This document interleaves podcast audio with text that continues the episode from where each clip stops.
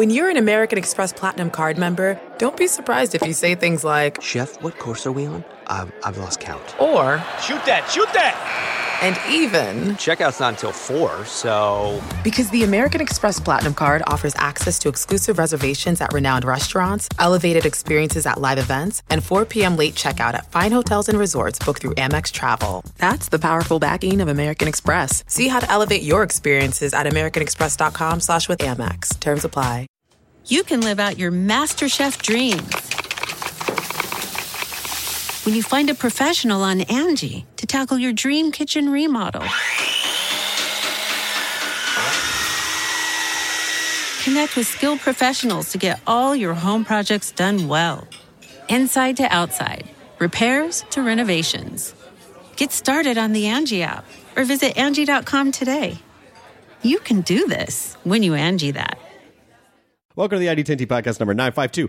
Let's immediately jump into the ID10T uh, corkboard. Uh, oh, by the way, I'm going to be performing in Madison, Wisconsin. Madison, Wisconsin.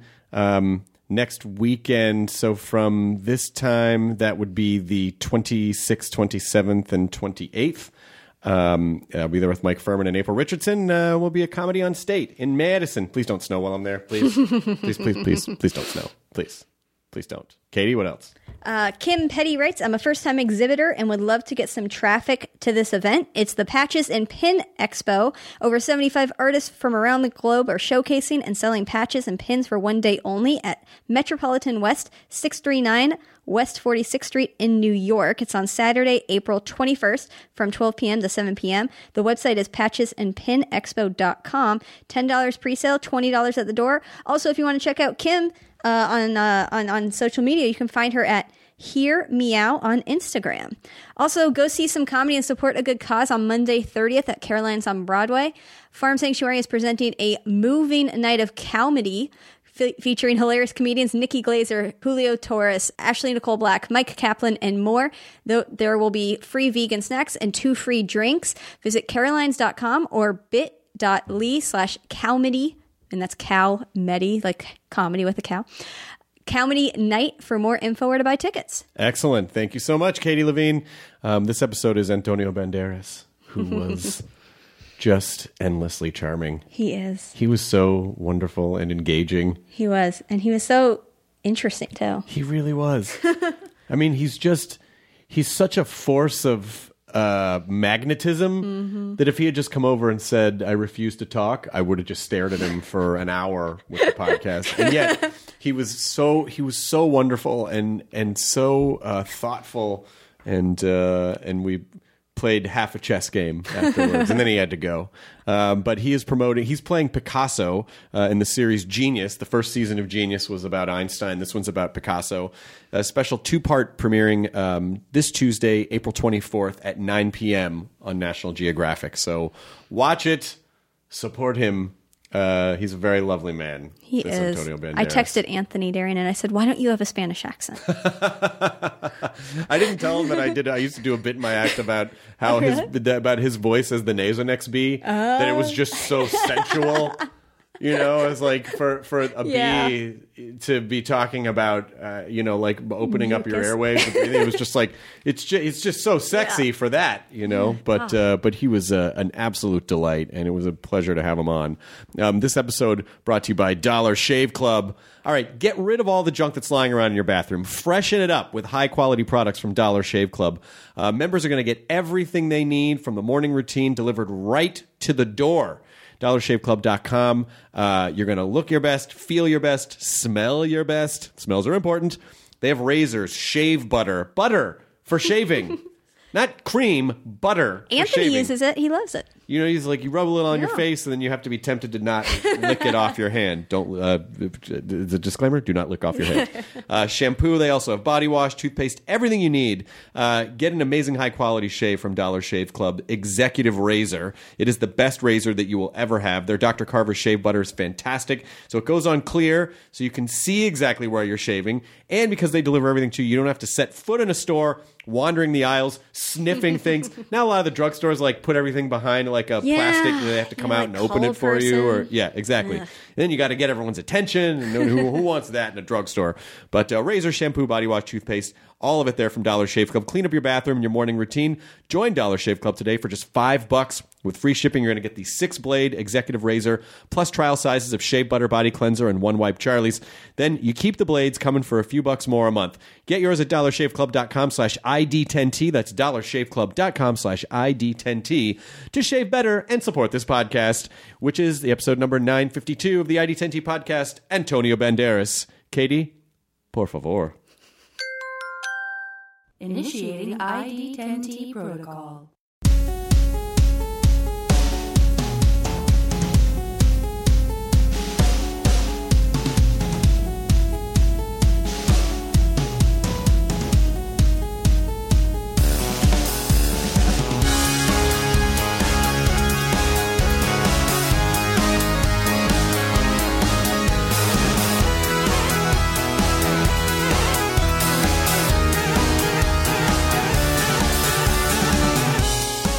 There's some really great houses up here. This neighborhood's interesting because it, like many neighborhoods in Los Angeles, it was really great like in the 20s, 30s, 40s, and then 50s, 60s, 70s it went down in the 80s, and then it started to come it back up, around. okay. So you have these really amazing houses and then stuff that was built in the 60s Yeah, okay. that just never, that just looks like it's about to fall down. So it, But, uh, it's kind of Los Angeles. It's possible to buy some properties in this area still. Sure. That are, you know, interesting, I suppose. no? Yeah. Some of those houses, for example, you just can buy, tear it down, and just build. Yeah, people do. Oh, yeah, like the dumpy ones. What unfortunately, what happens though, a lot of the time is people will buy a beautiful old Spanish house and they will either gut it and make it modern inside, which kills me, or they'll just they'll just yeah. No, no, no, I'm talking about the bad ones. yeah, yeah, yeah. yeah, you can. A lot of those um, people just lived in, like, you know, elderly people. They had just lived there for decades.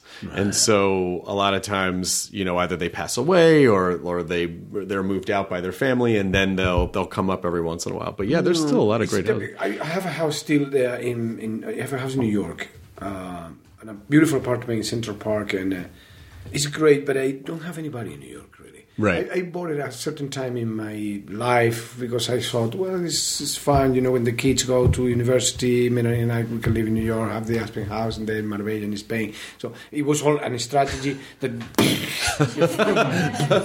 you know, but I had the, the house in New York, and. Um, and I don't have anybody in New York, but my family is still here. Oh. You know, I mean, my daughter is studying in USC. Dakota lives here. Alexander has some rock band here. Even Melanie, which I, I see her eventually, you know, is here. So they are, they are my family. Even Right. if we are divorced, you know. Right. But they are still my family. So I'm going to buy a house here.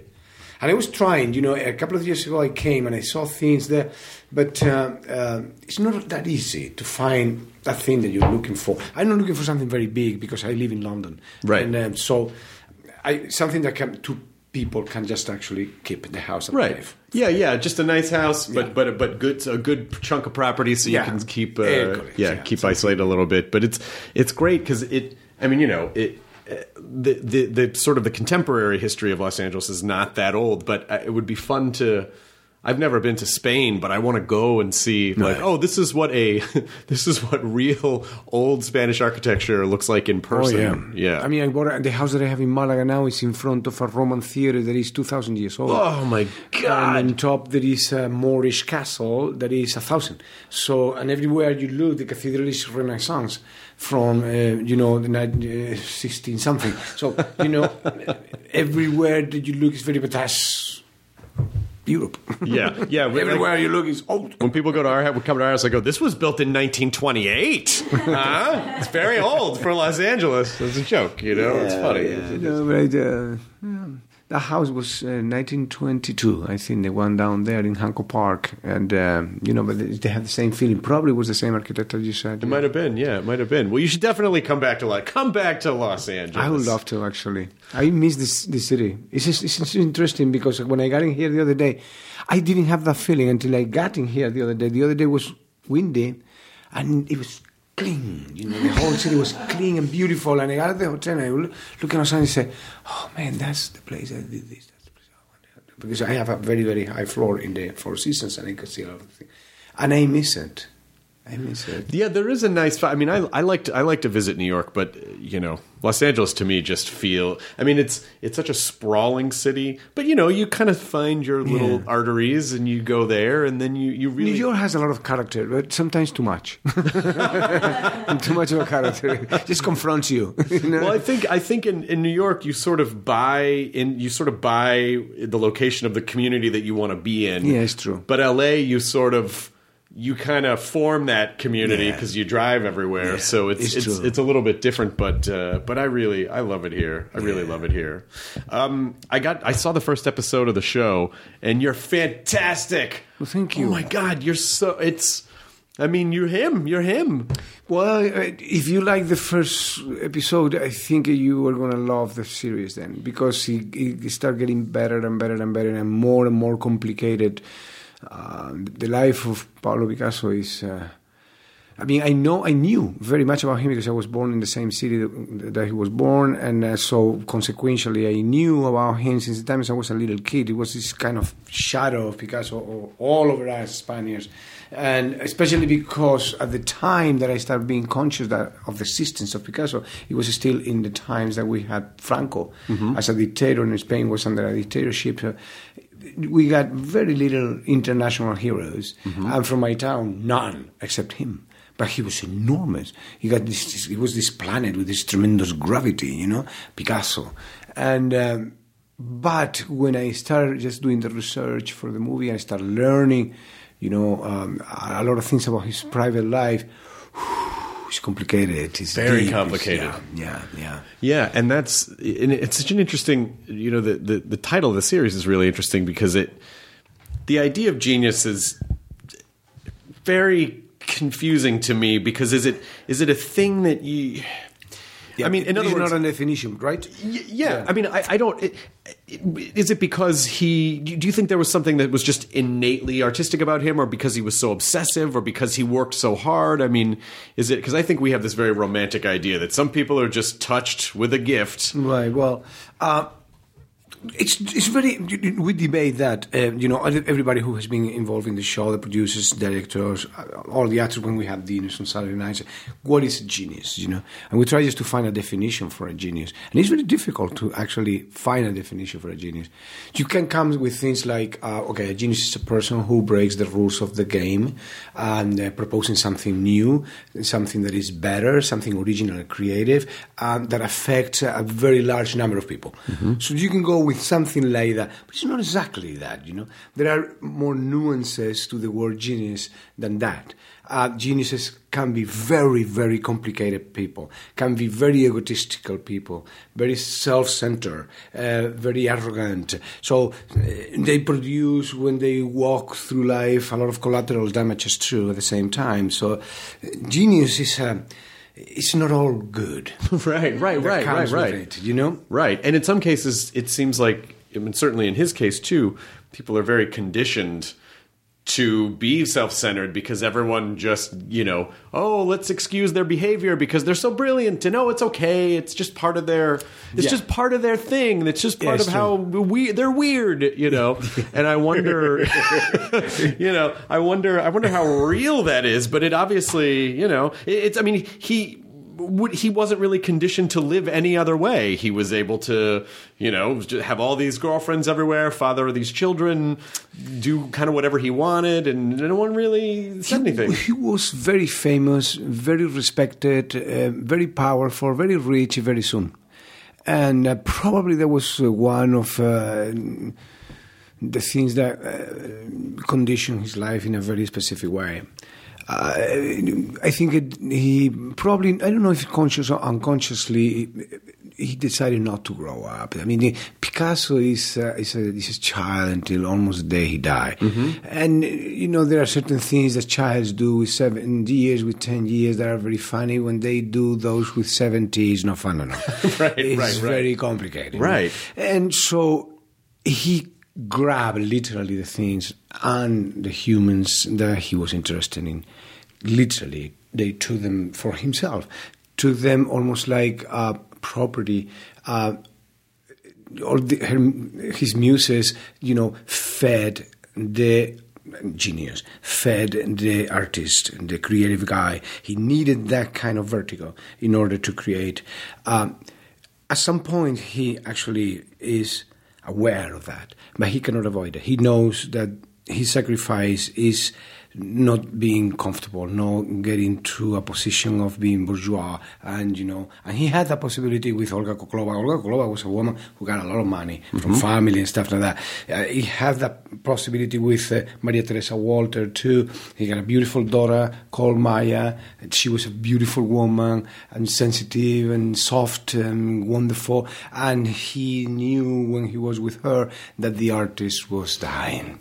So he gotta do something, and that something always was in the figure of another woman Right. coming into the picture. And so, you know, at some point, that all became a huge mess uh, that damaged a lot of people around him. Yeah, because it seems like he identifies, you know, at least according to the to the story to the show, he identifies very early. You know, this his his friend gets him a prostitute. He's like 14 years old, and he's so fascinated by the female form and sex and, and sex and sexuality.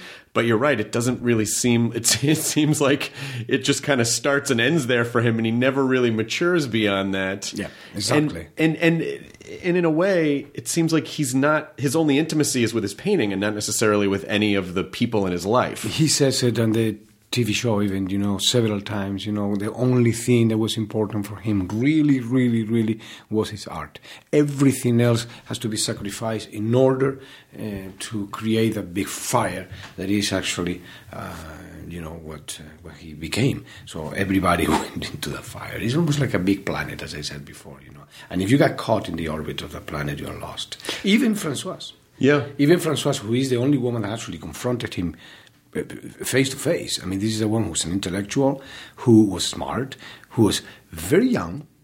He was, she was 21 years old by the time that they got together. Picasso was 64. And Picasso was married. She, he got a ring, his finger, and notoriously, you know, um, two, two, at least two of his uh, lovers and mistresses, uh, they were around. Uh, one of them with a baby, Maria Teresa Walter, and then Dora Maar. So she knew was where, she was getting in, Right. You know, but uh, but it's true that at some- a certain point she left him. Now, she thought that she was free of him. No, no. Go to Wikipedia. Just punch Francoise Gilot. And you talk about a French uh, painter, blah, blah, blah. But if you keep reading, there you're going to find that it says muse of Picasso. Picasso is always there. Right. So it's almost impossible to just get out of, of this kind of gravity. Now, as an artist, after I analyze and, and, and study and research, and not only me, but many people around, is the, the purest artist that I have the possibility of studying in my life. I mean, it's unbelievable. The honesty of this guy with what he did, what he put in, in painting, is incredible. That honesty is the same one that became actually part of his problem and misery because he was there was no filter. Right. If he had to say something to you, it was just like a boom. No, no sentimentalisms, no way of saying that polite. No, no, no, no. It was like a catapom. You know, like it's very, very, very strong and merciless when he had to be, uh, you know, when he had to express anything.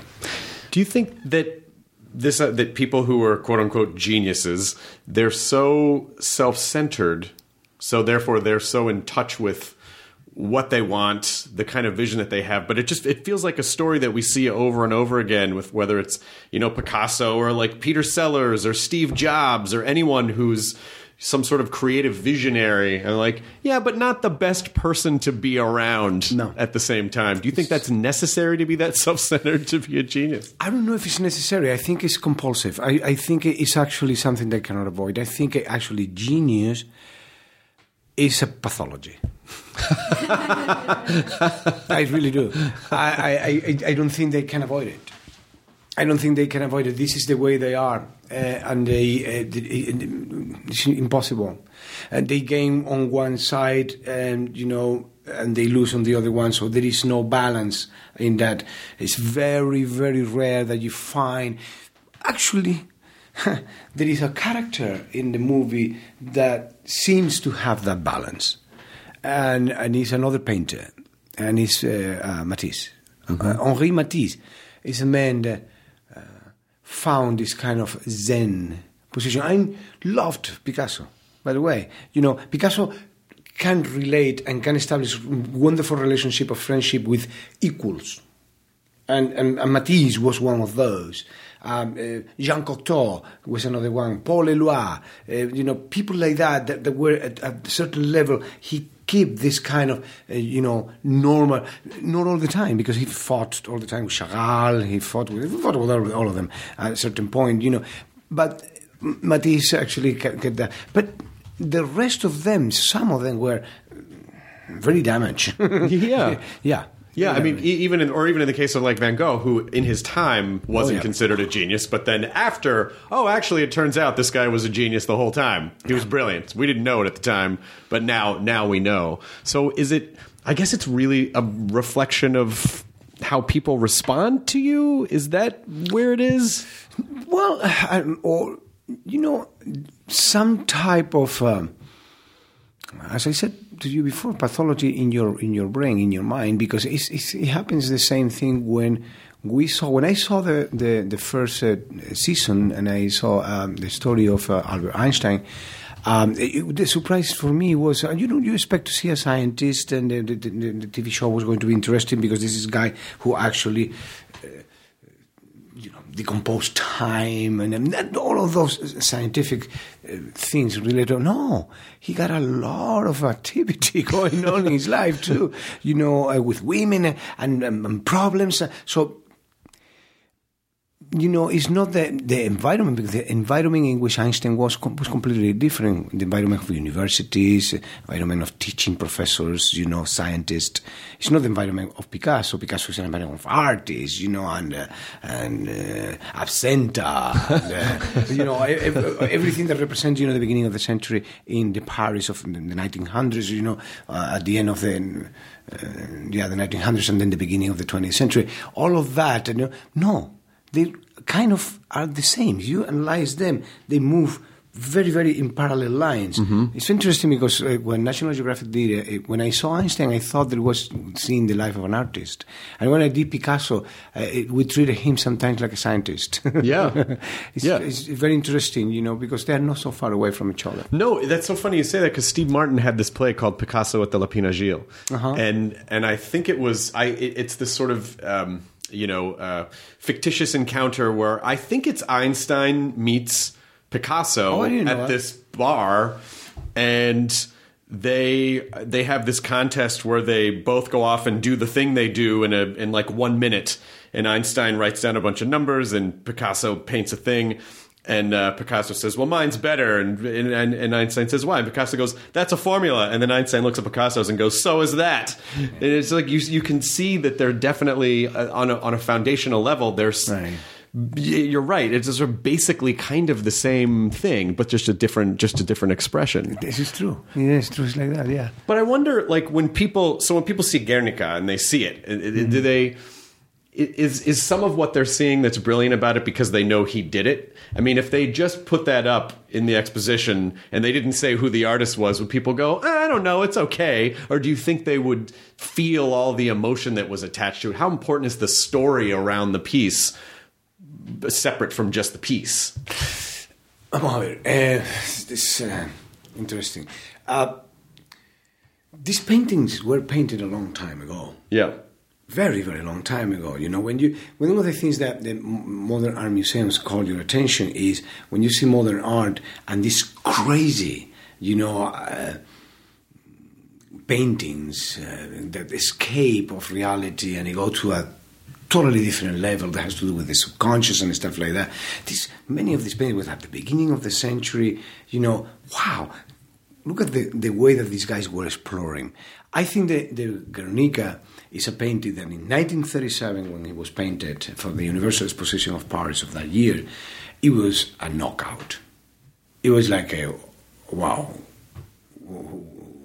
If you don't know Picasso, you would have said, "Who did this?"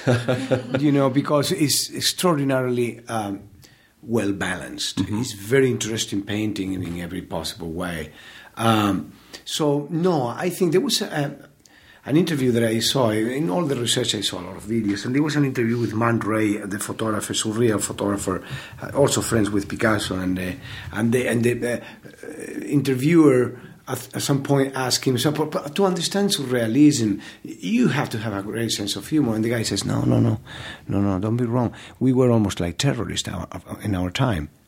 We were very serious, and we were very seriously taken. And the people wanted to kill us in the street, and they and they actually got, got violent against us. You know, and they got, we got booed basically in everything that we did. you know, performance in the theater, and stuff like that. So we were playing with the morality of a whole entire way of understanding life, and we were breaking all the rules of the game. So the people were not happy about that. They were scared, and consequentially, because they were scared, they were very violent against against uh, all the surrealist group and other groups. You know, that were just breaking all the rules of the game. So uh, that movement, I don't see in our world, actual world, people breaking the rules and exploring in the same way that these guys did. Not only artistically, you have to read uh, the story of uh, Dora Maar. Dora Maar was coming before she met Picasso of sadomasochism. You know, these guys were exploring sexually, politically, um, uh, the Russian Revolution, the Bolshevik Revolution was in 1917. So all of these things are coming from a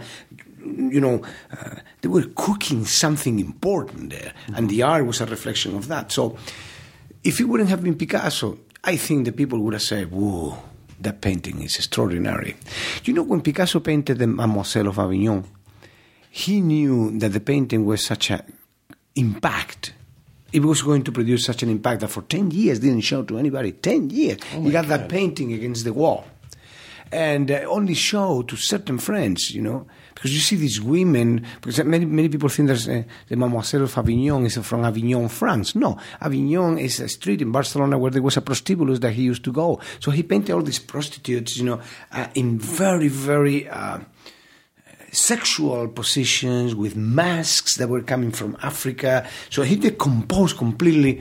Uh, That painting probably is the beginning of modern art in a way, you know. So, no, they were absolutely conscious of what they were doing, and those expositions were like a punch in the, in the mouth of many um, artists at the time that it was against them. You know, the Renoirs, the old Renoirs, they just they didn't like these guys coming uh, up, you know. And it's interesting because later on they had the same reactions. You know, with the young painters. Of course, of course. Yeah, there is, a, there is a scene that I have with Matisse in the movie, and Matisse says, "Did you see this Jason Pollock?" Jason Pollock, and, and, said, and Picasso says, "Yeah, but that was just it's just paint splattered on a canvas." Do you know what is the point? So he started just doing the same game that they did with him. it feels like it seems like it's a tremendous amount of pressure when you start putting out a string of success after success, everything's well received, and then being able to take risks beyond that because you would get very scared. I would imagine you want to protect what you've built. Yeah. And oh my, and he even in the first episode he says when they ask him to paint this, when they asked him to paint Guernica, he says. I, I don't know if I have anything. I don't know if I have it in me anymore. I don't know. Like he even it seems it seems like he has uh, Crisis moment, yeah. yeah, yeah, exactly. So it, it seems like the, part of the package is being terrified that once you attain a certain status, that somehow it's gonna it's gonna go away. Did you? I mean, as a as a performer, is that something that's ever in your mind, or do you just like, no, I'm just gonna focus on each project each day at a time, not worry about any of that stuff? No, but eventually you have those thoughts too. Eventually you think that way. You think, "Oh my God, I don't, I, I don't, I am losing something. Um, I don't connect with the character. I don't connect with the people. I don't, I don't connect with the story that I'm trying to tell. Things like that happens." Uh, and many people may recognize us, may other not, but, but it happens to everybody. The, the art, it happens to painters, it happens to musicians, and they lose the inspiration, and then they come from what you less expected. You know, the, the, I think the worst enemy uh, for success is the anxiousness to get it. When you get into that pattern, when you get pressured by just obtaining something that is at, at the end of that tunnel, you know, uh, then is when you don't get it. The tunnel starts, uh, you know, elongating, and it's, you know, and, and that object, objective is further and farther of you. It has to come from relax and, and certain security. Um, Picasso had that. Picasso when he was 14 years old, painted practically like Velázquez. So then he knew I can just uh, do whatever I want. I can just uh, paint my dreams. I can paint subconscious. I can just invent things. I can just break all the rules because I paint like Velázquez or Vermeer. And then he just jumped into that. But you have to have that security. Right. Otherwise, you don't have it with you. But even Picasso had this crisis. At that time, particularly right before he painted the Guernica, he stopped painting. He almost didn't paint anything for a year and uh, started writing. He started writing poetry. By the way, not bad. not bad at all. And, uh, and, and and also played. I think he did a play too.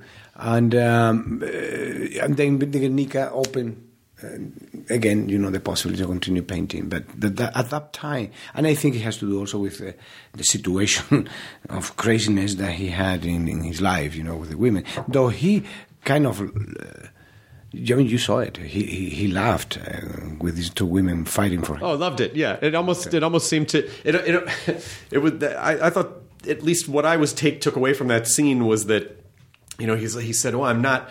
You know, I'm not there at the battle. I'm not seeing it. I'm not. And then they start fighting, and he's almost. Fe- and then he immediately goes to the canvas. He's almost feeding off their rage. Yeah. and that and that delights him. Yeah, totally, and that that was documented. That document that was documented very well. You know, I mean, that that came practically in every book of Picasso. So that that really happened.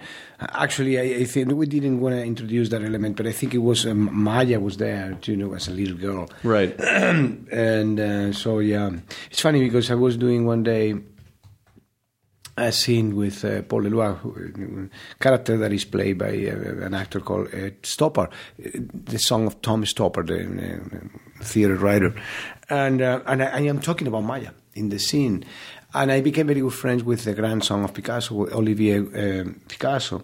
And he came to visit us.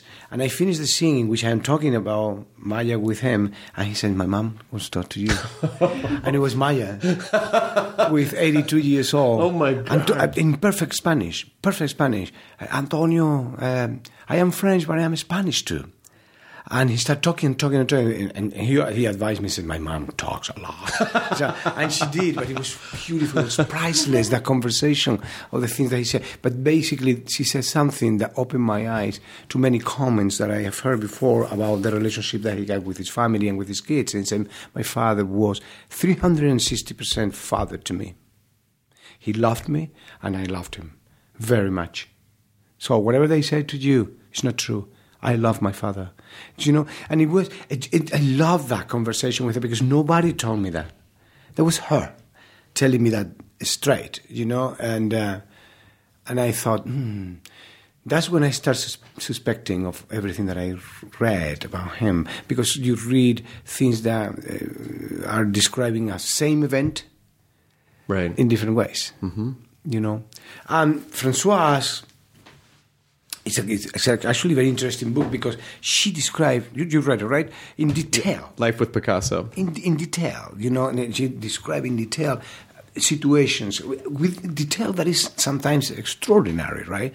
Um, and for somebody who was creating a character, for me, was very valuable. But at some point, I started reading between the lines a little bit because I was reading things in other books, in other biographers that kind of contradict things that I was reading there. So we had to be very careful. I, I tried to be very careful when I was talking about him and when I was creating the character, you know, because sometimes it's true that he becomes kind of a monster. It's mm-hmm. true. But sometimes he was a very loving man. Right. And also, he paid a huge price at the end of his life. He was totally alone. Even if he was married with Jacqueline Roque, Jacqueline Roque closed his, the house, and nobody could visit him. There is a scene in which he's asking, you know, we, we, we didn't, I don't know anything about my kids lately. He says, uh, do they know that I, that I had a surgery? And he says, yeah, well, yeah, I'm here to protect you. And I said, you don't have to protect me against my family. It's my family. And so, right before we see a scene in which the kids come and they want to see their father, and they don't allow them to do so. Oh my gosh. And you know what happened? That is not in the movie. Pablito, I mean, on the on the side of Olga Khokhlova, he got one boy with her, you know, Uh, it was called Paulo. And then he got um, uh, a kid called Pablito. eh? And Pablito tried to visit the grandfather several times didn't allow him to do so. Um, for that reason of enclosing the family. Right. The day that he died, Picasso died the 8th of April uh, 1973, he went to the house. And the, the father didn't allow him to get in the house. Oh, my God. So, you know what he did? He went back to Mougins, the village, and he wrote um, um, kind of an ad saying, and in the ad says, um, Soy Pablito, Pablito Picasso, grandson of Pablo Picasso. My grandfather died this morning. My family doesn't allow me to see him. and he put it over his neck, and he was all around town with this tag for the whole day. And when he finished that act, he went home and he drank a bottle of bleach. And he died three weeks after.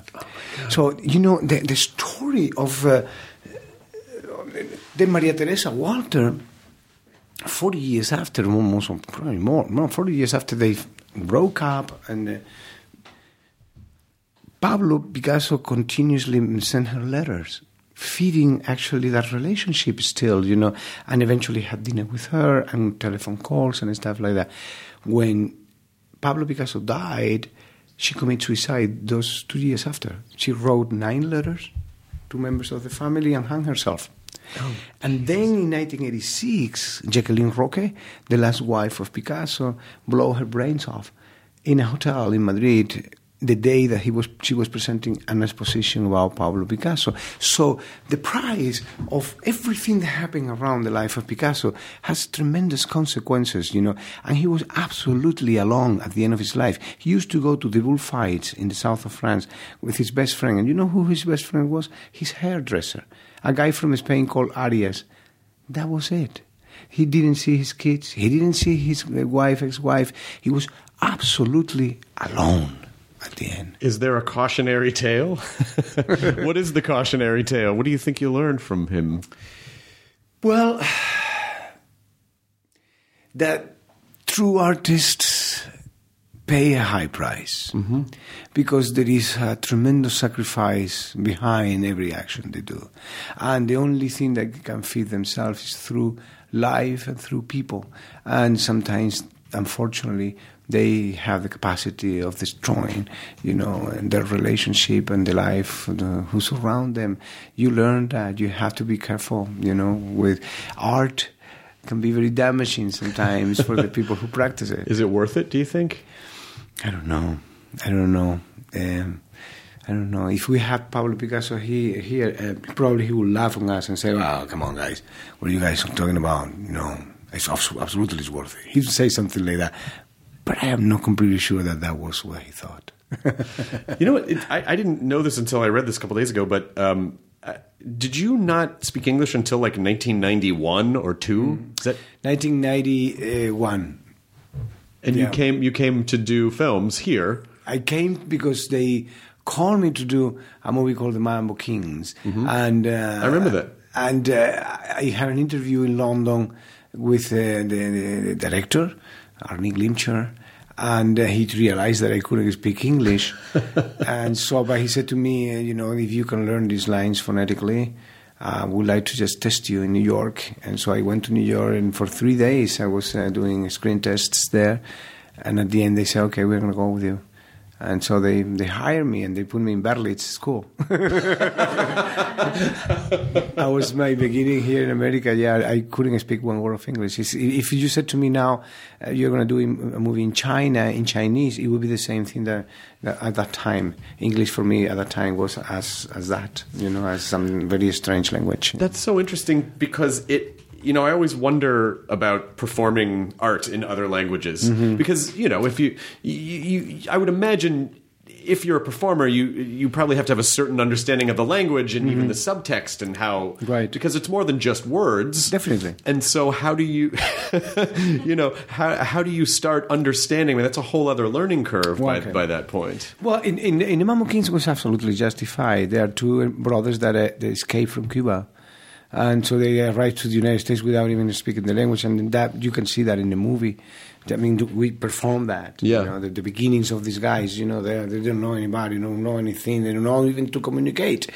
Um, and so in the second movie, I also in Philadelphia, I play a Spanish guy um, who actually has a relationship, in this case, a homosexual relationship with Tom Hanks, and so he had the kind of the same problem, you know. So it was justifying my first characters in America. Um, but then something interesting happened when you work in a different language. Uh, it's exactly what you said. You, you know, it's not only words. Every word has a value, a psychological value for you. Um, uh, you say nostalgia, or you say country, or you say boom. You you have something in your brain.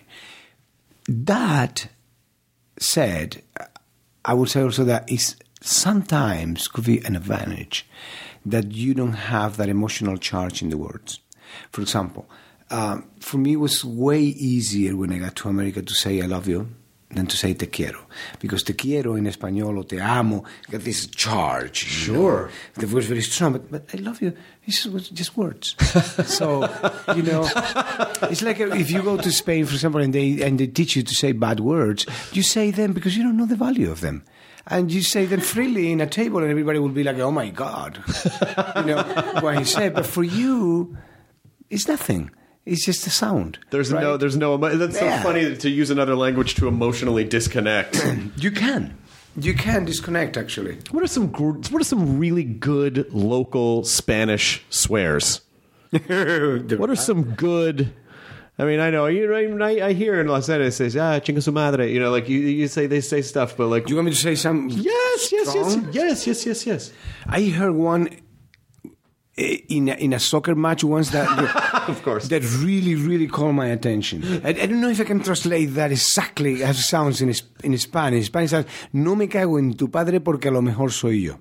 Now, in English, that would be it's strong. Eh? Are you guys ready? Yes. So, okay, it's uh, I am not gonna take a shit in your father because I may be your father. So recursive. the- oh my god, that's cra- that's insane. It's insane. It's uh, it's it's uh, it's just sophisticated at the same time than brutal. It really is. Oh my god, I don't think we have that kind of eloquence with our swears. I would shit on you, but I might be your father. so I am not going to do it. So I'm not gonna do it. Uh, I would I would debase you, but I might own you. Like I might I might. Oh my god, that's brilliant. Yeah, but in Spanish sounds better. In Spanish sounds like radical. You know, me cago en tu padre porque a lo mejor soy yo. Bang! But- you know, there is nothing you can say against that. the record scratch. Everything stops. Oh my god, that's really incredible. But obviously, you know that um, you know. I mean, uh, uh, the, the Americans are so enamored of your accent. What is your name? I don't understand that word.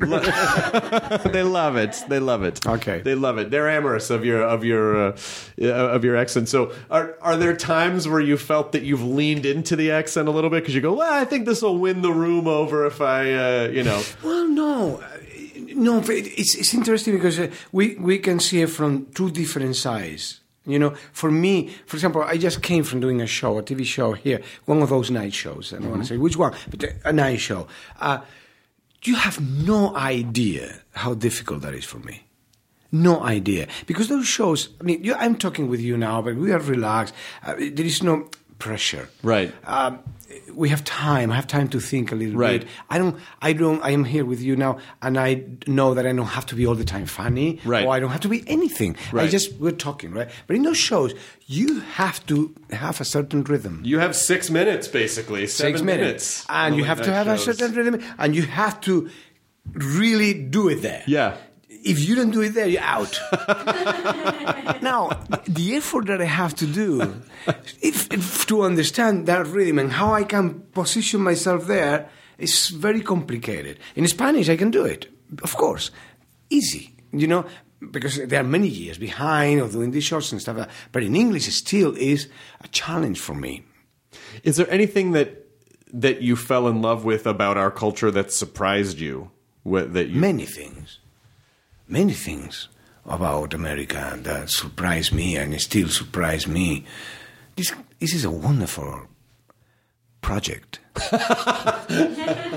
America is one of the. It's almost like the most beautiful experiment that mankind has ever done, in a way. You know, I, I remember I met Bill Clinton once, and um, and he was fascinated by a movie, the first movie I directed, um, uh, called um, Crazy in Alabama. It's a movie that goes through the three bits. Yeah, yeah, yeah. movement and stuff like that. And we start talking, and, and he said to me, he asked me, "So, what do you like about America? You know, what is that thing?" And uh, and I remember in the Olympic Games of 1968, I think it was in Mexico, something like that. I was eight years old, and I was watching the black and white television, one channel only we have in Spain at the time, and I was seeing the, the ceremony of the ap- aperture ceremony, and I remember, you know, the, the parade that they do, and the, here comes, you know. Uh, I don't know, Japan, and they are all Japanese. And then they come Kenya, and they are all blacks. And, uh, and here comes Sweden, and they are blonde. And they come America, and they were from everywhere. And that diversity for me was extraordinary. You know, people from different races, with different faces, uh, come parading under the same flag. And I thought, that's beautiful. And still now, I get kind of emotional with that. I don't know why, but there, it, that is something that I love. You know, to see how a country can, with all the problems behind this Right. that we had. You know, I mean, I'm telling you, I did a movie about the civil rights movement, so I Right, know right. about you know the suffering of many communities and the Spanish community, and look at what's happening now with the walls, and the thing continue. But the project is there, and it survives, and it's still there. You know, there is something. The Americans are believers believers. In in you see that I have done theater on Broadway. There is no better audience in the world than the audience on Broadway. You give them a little bit, and it's like, you know, they want to have fun. They really go there in a positive attitude. You see, you go in a theater in Spain, and the people is looking at you like, uh, let's see. really? Let's see if you are worth what I spent in the ticket to watch. Prove to me. Prove to me, Yeah. you know, from A to Z, that you actually are going to entertain me. It's so interesting because we started this conversation talking about houses and homes and where you feel at home, you know, being in New York or being here or being in London. Yeah. And it we really kind of came back around to this sort of cultural idea of what home is, you know, or or maybe and Picasso not necessarily ever really fe- not feeling at home in the last days of his life. So, what do you think what is it that you think home is? What is what is home to you? Is it a community? Is it a is it another person? Is it a structure? What is it to you? Home, if I, if I have to say physically, where is home is Malaga. That's my home. And that's where I will end up my days in Malaga.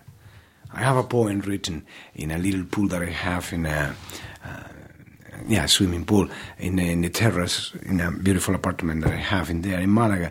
Uh, and he says, a la sombra de una barca me quiero tumbar un día y echarme toda la espalda y soñar con la alegría. Uh, translating is, at the shade of a boat, I want to just lay down one day and put everything that I have lived in my back and dream about happiness. I would like to do that. That's really wonderful. You know, just to go there and just enjoy my hometown, you know, with my people and tell them the stories of the adventures of my life. you know what I mean? I, I would love to do that someday, but it seems that actually now home, if I don't talk about a physical place, is where I am and with the people that I love. That is home, Yeah. really. I want to learn that phrase you said because I want to write that in Spanish on my pool, and people go, "That's beautiful." And then they go, what does it mean? Oh, it means I would shit on you. but If I would shit on your father, but I might be your father. Like I think, I think I want to put that on my pool. If that's Sure. you'll have to teach me how to say that. Okay, Um, but this has been just so lovely talking to you, and, and are you? And in general, and and you also you're such a lovely, nice guy. Like you're so you seem so happy. Do you do do you feel like do you do you feel in general like yeah I'm doing it? I feel like I, I'm doing the things I set out to do, or do you do you really do you feel? I have no complaints and no regrets, like that song says, you know, no complaints and no regrets. That's fantastic. Really, I, uh, of course, bad things happen in my life. You know, I lost my mother this year, Oh, my, my so father uh, six years ago. I had a heart attack a year and a half ago. How you feeling? I feel great. Good. I run every morning Does that change your perspective? Yes, it filters life. It filters life. You realize what is important when that thing happens. When you say death so close, it's oh, why I am doing this stupidity? Why I'm so worried about these things that is so nimious and it doesn't mean anything to me. You know, then friends become very important. Family becomes very important. You know, the the, the, the essential things are precious. You know, and uh, you, so you start cultivating that again.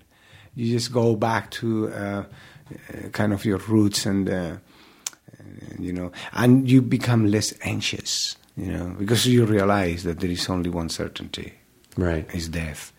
That's perfect. Yeah. Nothing is perfect but death. That comes, and everything else is relative. Everything. It's been an absolute pleasure to have you here. You know, we uh, we say we tell people at the end of the podcast, we say enjoy your burrito. It means enjoy your enjoy your moment as you're having it. But I think it would sound a lot better coming from you. Will you please tell people to enjoy their burrito? Absolutamente. Um, just enjoy your burrito, man, because it could be the last burrito of your life. Go for it. Ah, that- that's one of the best ones. That is one of the best ones ever. Thank you so much. You're very It was good to see you. Same here, man. All right. ID10T scanning complete. Enjoy your burrito.